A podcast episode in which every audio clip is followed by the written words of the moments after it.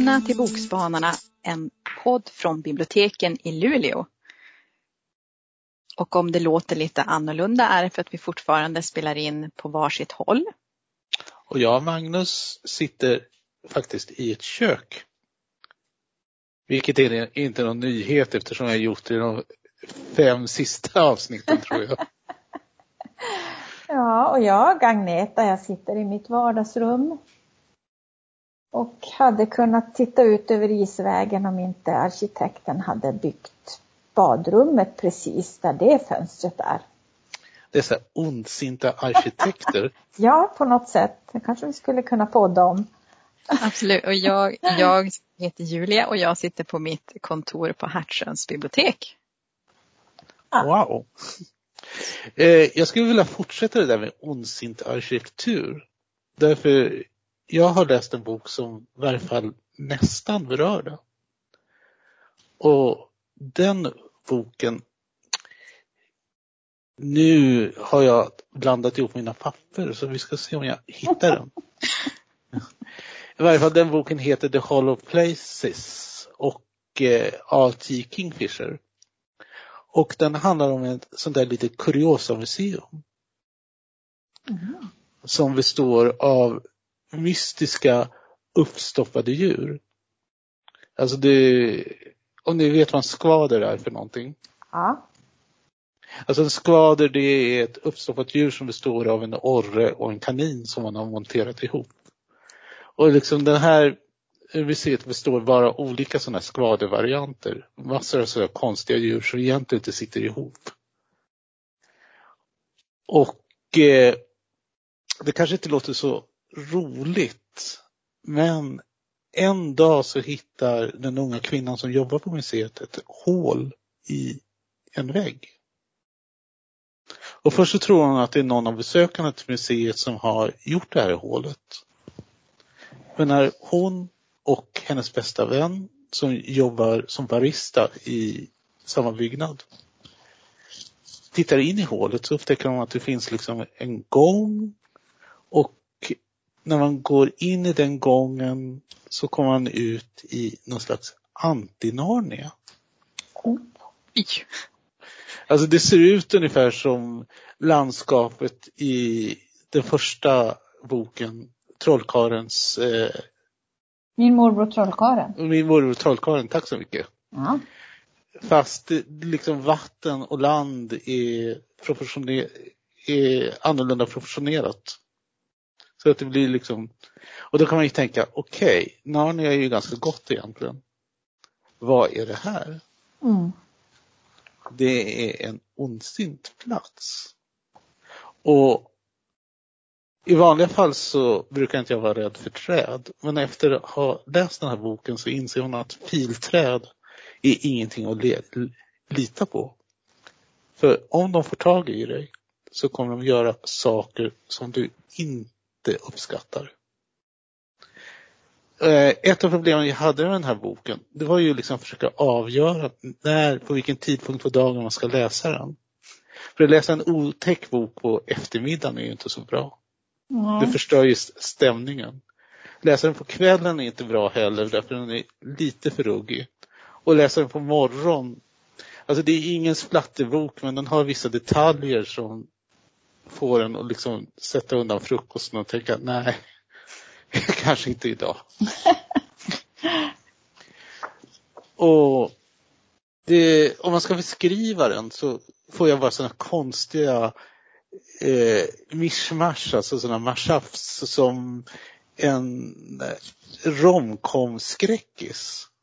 Alltså romcom det är en romantisk komedi. Mm. Därför mycket av det som är roligt i den, det är ju liksom den kvinnliga huvudpersonen och hennes bästa vän som är en homosexuell barista. Och de käftas liksom på något sätt hela den här boken igenom. Samtidigt som de rör sig mellan olika världar, försöker hindra liksom den ena världen att ta sig in i den andra. Plus att det finns en rejält hemsk scen med uppstoppade djur. Och om jag tycker uppstoppade djur är oskyldiga, så att säga, vänta tills de börjar röra sig. Så om ni vill vara, eh, få göra tå och liksom vara lite orolig och ha något rejält spännande så är det här för er. Okej. Okej. Ja, det lät spännande. Verkligen. Ska vi gå till en bok som det inte spelar någon roll vilken tid på dygnet man läser den? Vad bra att det finns sådana. Ja. Eller hur? An American Marriage av Tayari Jones och som nu har kommit också i svensk översättning med titeln Ett amerikanskt äktenskap.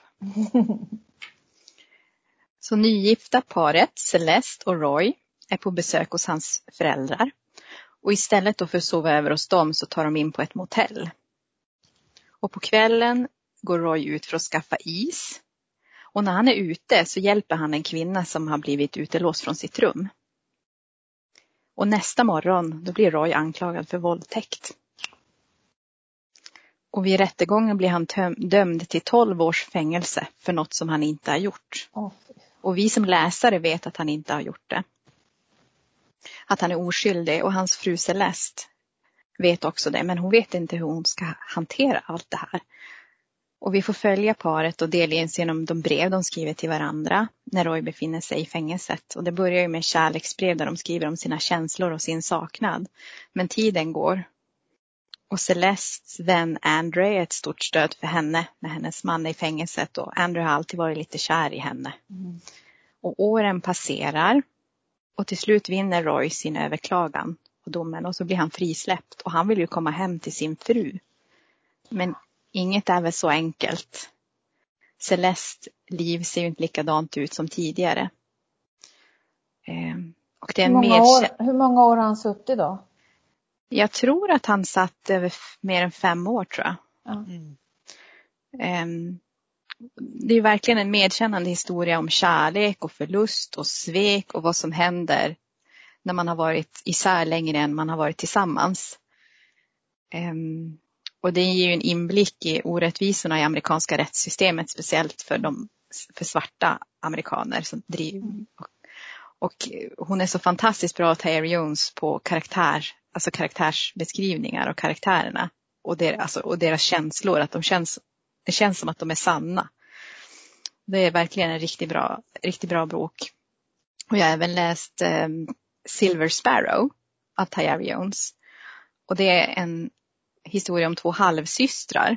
Och där är det bara ena systern och hennes mamma som vet om att de finns. För pappan är bigamist. Han har två familjer. Åh, Ehm, och som ni vet med hemligheter så kommer de ju så småningom fram och det är lite intressant det där för att då den syster som vet om det hon försöker som närma sig sin syster utan då att berätta vem hon är.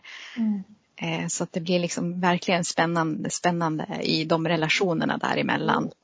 Eh, så Tayari Johnson, jag har läst två böcker av henne och jag kommer absolut alltså, när, läsa fler när det kommer för hon är en så bra Jag skriver upp dem nu. Bra berättare. och amerikans, eh, ett amerikanskt äktenskap finns inläst som talbok också. Och ljudbok.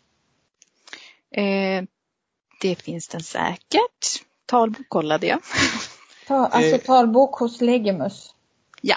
Jaha. Vi kanske skulle förklara vad en talbok är. För en talbok och en ljudbok är ju inte samma sak. Nej.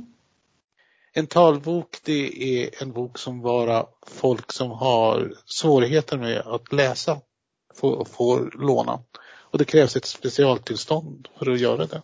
Mm.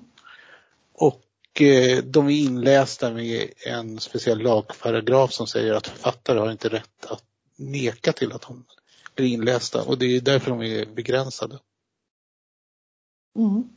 Det har varit lite diskussioner också om talboksinläsare som har somnat under inläsningen och som uttalar orter väldigt konstigt och sådana här saker. Ganska nyligt. Men det var säkert inte den här boken som de somnade under. Det måste varit en tråkig bok. Ja, garanterat. Nej men det här lät ju jättespännande. Jag har skrivit upp båda två.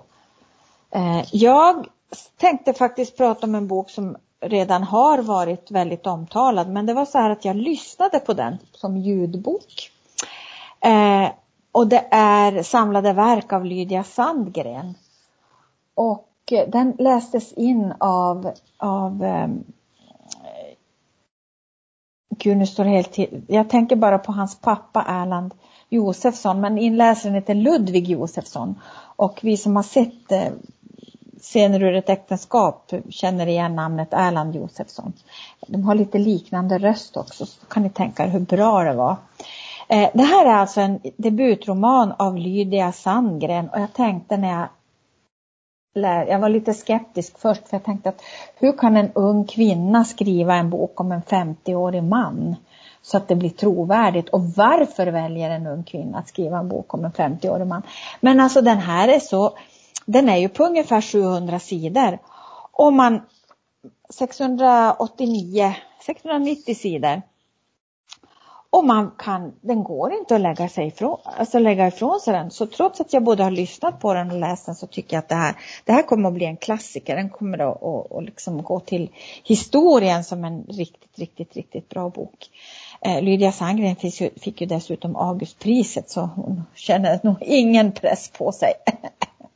Men i alla fall så handlar det om, om eh, Martin Berg Eh, han är i 50-årsåldern när boken börjar och han ser tillbaka på sitt liv. Han har ju alltid drömt om att bli författare. Men istället så blev han förläggare till andra författare. Och när han började på universitetet så blev han klasskompis med en kille som heter Gustav von Becker. Men ganska fort så, la, så, så sa Gustav att han hette bara Gustav Becker. Och Gustav Becker han, han är konstnär och har vid bokens början så ska han ha en sån här retro, retrospektiv utställning.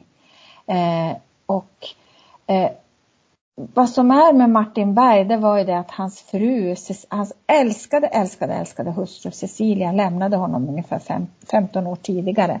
Han har fortfarande inte tagit av sig eh, vigselringen.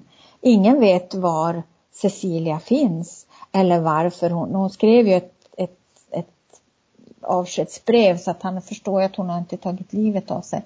Men då tänker man så här, men hur fasen kan hon lämna sina barn? Det är väl en sak kanske att lämna sin man, men att lämna sina barn. Och det här är ju en, man kan säga att det är en Göteborgsroman för största delen av boken utspelar sig i, i Göteborg från ungefär 80-talet och framåt. Och delen där dottern Rakel får, hon får ett lektörsuppdrag av sin pappa. Hon är jätteduktig på att läsa tyska. Eh, eh, och hon, hon läser en bok som hon efter ett tag så inser hon att men herregud den här boken den måste ju handla om min mamma. Så jag vet inte hur mycket jag ska avslöja annat än att den är, det är en fantastisk roman. Alla personer, Rakel, Elis, alltså Rakel och Elis, det är Martin Bergs barn. De övergivna barnen. Gustav Becker, Cecilia, alla de beskrivs ju i boken på ett helt, helt enastående bra sätt. Och sen tycker jag också att jag är väldigt känslig för vad folk heter i böcker. Men jag tycker att Lydia Sandgren har lyckats eh, hitta väldigt, väldigt bra namn åt alla karaktärer i den här boken dessutom. Som gör att den är, den är trovärdig som en biografi. Samlade verk av Lydia Sandgren. Och det är ju också en slags äktenskapsroman. Ja. Men då återstår ju den där frågan. Varför skulle man inte skriva en bok om en 50-årig man eller en man i 50-årsåldern? En alldeles utmärkt idé tycker jag. Ja, det tycker du ja. Ja, men jag kände så här, men hur, trovärdigt blir det? För jag tror att även män som skriver om unga kvinnor kan bli ifrågasatta. ifrågasatta. Mer suspekt skulle jag säga. det ska vi inte vara sådana. Men det här var i alla fall eh, samlade verk av Lydia Sandgren. Läs den! Och nu blir det alldeles tyst. För vi har pratat och pratat och pratat mm. så vi har inte mer att säga tror jag. Nej. Säger vi goodbye. Absolut, det ska vi göra. Men först vill vi att ni mejlar oss så Magnus ja. kan få bli glad. Ja. Det finns någonting i mejlkorgen. Mejla oss på bokspanarna.luleå.se. Och i det här avsnittet tipsade jag om An American Marriage av Tayari Jones. Och jag tipsade om The Hollow Places by T. Kingfisher. Mm, och jag tipsade om samlade verk av Lydia Sandgren och An American Marriage finns ju också på svenska. Ett amerikanskt äktenskap. Och du tipsade ju också om Silver Sparrow som jag blev jättenyfiken av. Absolut, den ska man också läsa. Mm. Silver Sparrow av mm. Harry Jones. Mm. Okej, okay, hej då! Hej då! Hej då!